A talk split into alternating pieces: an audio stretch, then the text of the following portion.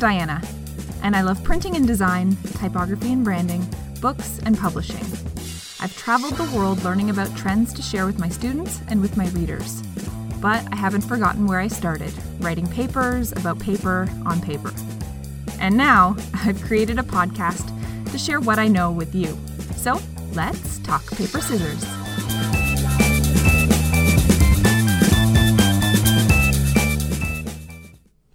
Welcome to episode 5 of Talk Paper Scissors. Today's episode is one of my favorite things to talk about, which is the world of branding, and specifically the evolution of branding. So, really, branding has evolved significantly since the first ever brand was registered in the United States almost 150 years ago. And for any trivia buffs out there, that very first brand was Bass Co. Beer. Now, Back then, a brand represented a promise, and it continues to do so. However, with many additional complex layers of psychology stacked high. As humans, we have developed the unique ability to create meaning from the seemingly meaningless world around us. And this is exactly what Debbie Millman, who is a foremost expert on branding, and I'll get to her in just a sec, it's what she believes branding to be which is to say that branding is simply manufactured meaning. I'll say that again. Branding is simply manufactured meaning. Brands and the associations we have with those brands come from human brains. They don't exist in the natural world. And strong design is the communication of that manufactured meaning. So, how have brands evolved from the very first registered brand on January 1st, 1876, allowing a brand to exist as its own legal entity, which is exactly what happened on that day? Well, it's time to turn to the work of that acclaimed branding expert I just mentioned, Debbie Millman, who is an authority in the history of branding and really how it's evolved in the age of social networking. She is the co founder of the Masters in Branding program at the School of Visual Arts in New York City. She's authored several books on branding, and she's also acted as the president of the design division at Sterling Brands, where she personally has worked on the redesign of over 200 global brands. Now, Millman has identified five waves of the brand evolution from 1876 to today, and she believes that there's been a radical shift, specifically in the last three years, which I'll speak to as well. So, without further ado, let's get into the evolution of branding. Wave number one 1876 to about 1920. Now, Debbie Millman doesn't have a specific name for this era or what she calls it. I'm going to call it the recognition era, and here's why. So, radio at the time was the primary marketing medium, and brands, as they existed during this time period, in really the infancy of branding, again, uh, brands being their own legal entity, brand names were tied to individuals. So, for example, Mr. Kellogg, that was he was a real guy. So, brands represented consistency, they represented familiarity, and they represented trust. So, they also provided a, a quality guarantee and an expected level of product safety. Coca Cola and Campbell's Soup, in addition to Kellogg's, were some of the leaders at this time. Wave number two, about from 1920 to 1965. And again, uh, Debbie Millman hasn't given this hasn't given any of these waves or these eras names, but I'm giving it a name, and I'm going to call it the copycat era. So during this era, black and white televisions were introduced, and something very interesting happened during this phase, which is to say that this was the anthropomorphic stage of brands. So, what that means is that brands and brand owners began using human characteristics to create a new level of connection between consumers and their beloved brands. The reason they had to do this is because that there was really no difference between one product from another. So there were lots of copycat products that were born to try and achieve the successes of the original products. So by attaching human forms and human figures to otherwise inanimate objects, really what these brand owners were trying to do was to forge relationships with consumers. Classic examples during this phase, during this era, Uncle Ben and Betty Crocker. So they are examples of fictitious human forms, and I'm sorry to tell you, but they are actually not real people, uh, fictitious human forms really to sell a product, to establish that emotional connection with consumers to sell more. Wave number three is from approximately 1965 to approximately 1985, and I'm calling this the status era. So television uh, was has been around for uh, a few decades at this point. point, and during this wave, brands became self-expressive statements. So they mean something when someone wears a specific brand or drives a specific brand. They mean something about the person who uses that brand, or society believes that it means something. Now, a brand in this era, in this wave, could provide status. Who you wanted to appear to as others. Branding essentially turned into belonging. So we're still seeing that kind of that thread of connection, trying to connect with consumers that we saw in wave number two. But this time it's through the tribes that people are starting to create and associate with and disassociate with by choosing one brand over another. So, branding turning into belonging. Big brands during this wave, we've got Levi's, Nike, Volkswagen, these are all examples of brands that became self expressive statements during the status era. Wave number four, 1985 to about the year 2000. And I'm calling this the experiential era. Now, televisions at this point were really integrated into most family homes. And what's unique about this era as well is that cell phones came to market. Brands in this wave uh, can be categorized as creating an emotional experience for the consumer that really enabled them to feel different from everyone else, feel special, if you will. Disney, Starbucks, Apple, all examples of brands that were experiential during this time and that really helped. Uh, again, they created a connection with their consumers to make them feel different, unique, special. And this is something that really hadn't been done up until this point making the consumer feel like an individual, feel like they're special, they're different from, and re- well, really, and above their counterparts. Wave number five, the year 2000 to about the year 2017. And I'm calling this the connection era. Now, up until this point, brands have really been controlled from the top down. So they've been controlled by the corporations who've shaped them and pushed them down to consumers. But we see a transition during this era. Now, from about the year 2001 to 2004, there's something that Debbie Millman explains as an iPod isolation. And she says this occurred where the user now had complete control over the product, an iPod, and could customize it however they saw fit. They had complete control over their entertainment, which is something that had never happened up until this point. And truthfully, some experts were actually fearful that we were living in our own bubbles to our, our own detriment. So this iPod isolation, this idea that we were we were trapped in our own heads almost, and that that increasing isolation was not good for our brains. Our brains are happiest when we are uh, when we are with others, when we are connecting with other humans. So there were some experts who were quite concerned during this this iPod isolation.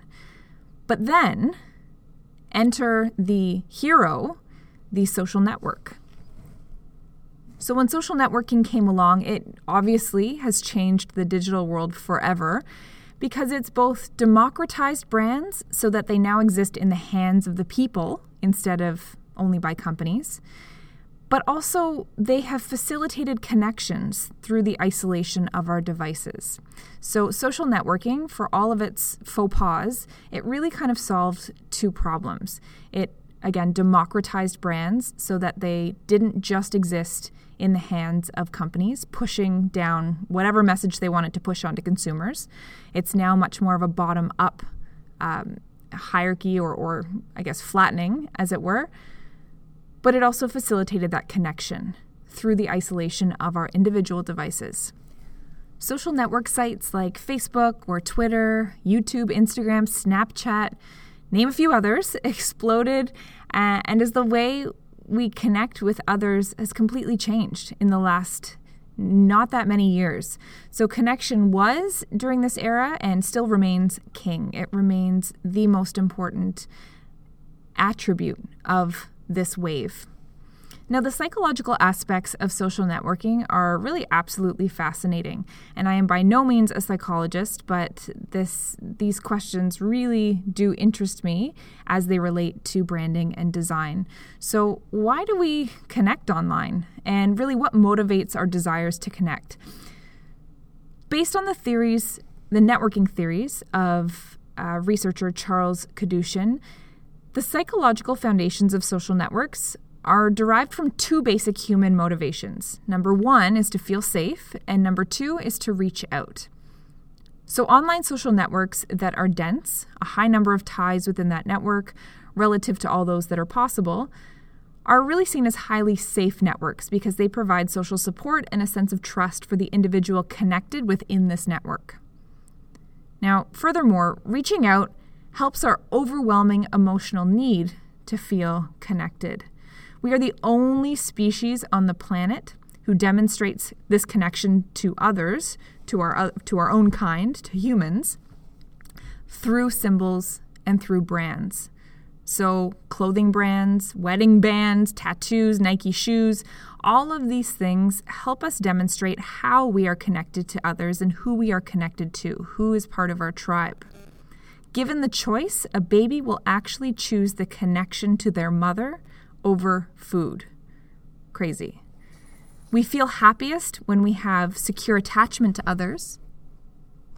And marketers really are working to capitalize on this psychological phenomenon. So, that being said, really, many of us who have who have problems with our phones in, in the sense that we perhaps look at them too much or too many times in a given day it's not really that we're addicted to our phones. Instead we're addicted to the feelings of connection that we experience with the help of our phones. We are living in an information era where we have so much opportunity and some would say too much opportunity to connect with one another, but the quality and authenticity of these connections are often lacking. So, in a time when network savvy individuals have the capability and the desire to connect, marketers have the perfect opportunity to be human or rec- recruit humans with lots of existing connections, and more on that in a second, to reach out to consumers through social platforms. So, again, in a time when network savvy people like us have the ability to connect and have the desire to connect, marketers really have this perfect storm, this perfect opportunity to capitalize on this desire. And they do so through, in many cases now, uh, through recruiting humans with lots of connections to help them do that. There's a term for this type of branding, and it's called limbic branding. L I M B I C, limbic branding. It's a neuromarketing oriented approach to branding, meaning that it refers to the limbic part of our brain, so the part of the brain that controls basic emotions and basic drives. So the question then becomes how do marketers leverage this knowledge of our motivations to connect online, to sell products and services to connection hungry consumers in the information age? So, how do they take what they know about our human psychology and our need to connect to sell products? And that leads us to today, what I'm calling the influencer era. Wave number six, 2017 to now, the influencer era. Now, Debbie Millman argues that branding has changed really dramatically in the last three years, since about 2017. Then, I mean, more so than ever before in history. Branding has become democratized, even more so than ever. And Millman states that brands can be created by anyone and can be shared by everyone. And that's huge. Brands are now created by the people, for the people. And this has helped usher in the idea that brands can be movements. So, for example, powerful movements like Black Lives Matter, hashtag Me Too. So, Debbie Millman describes this phenomenon like this Branding is now a profound manifestation of the human spirit. She sees branding as now having the ability to further humanity, to make things and to mark things for a better world. I would like to add to that that in today's world of connected brands that are for the people, by the people, the world of the influencer plays such a huge role in marketing. Influencers on Instagram, Facebook, YouTube, Twitter are tuned into by loyal followers for product and service recommendations. And according to the Digital Marketing Institute Online, 70% of teens trust influencers more than traditional celebrities. So, why does it work so well? In one word, trust. Trust is the backbone of all strong brands, and followers often see their lives paralleled in the lives of these individuals that they follow. So, like traditional marketing muses dreamed up by marketing departments in a lot of different companies and a lot of industries, not every single customer will be exactly like the muse they've created, but every customer desires or wants to be like the muse in some way. I'll say that again. Not every single customer will be exactly like the muse that these marketing departments have created as their ideal customers, but every customer desires or wants to be like that muse in some way. I believe this is the same phenomenon that's happening with influencers online. So, not every follower is exactly like each of the influencers they follow. How could they be? But every follower sees a part of themselves represented within the influencer. This forges connection, which leads to trust, which could lead to strong feelings of association with the products and the services that they promote.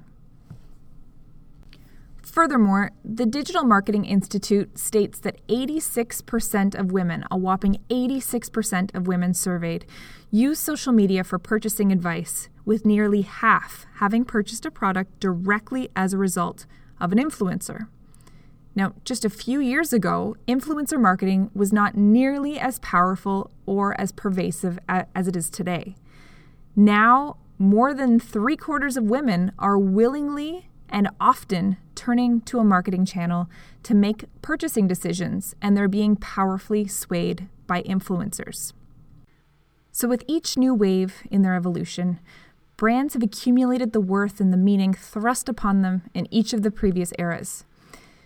Really, now brands are more complex and meaningful today than ever before in history, as each of us aim to live out our individuality in the brand choices we make, whether we realize it or not.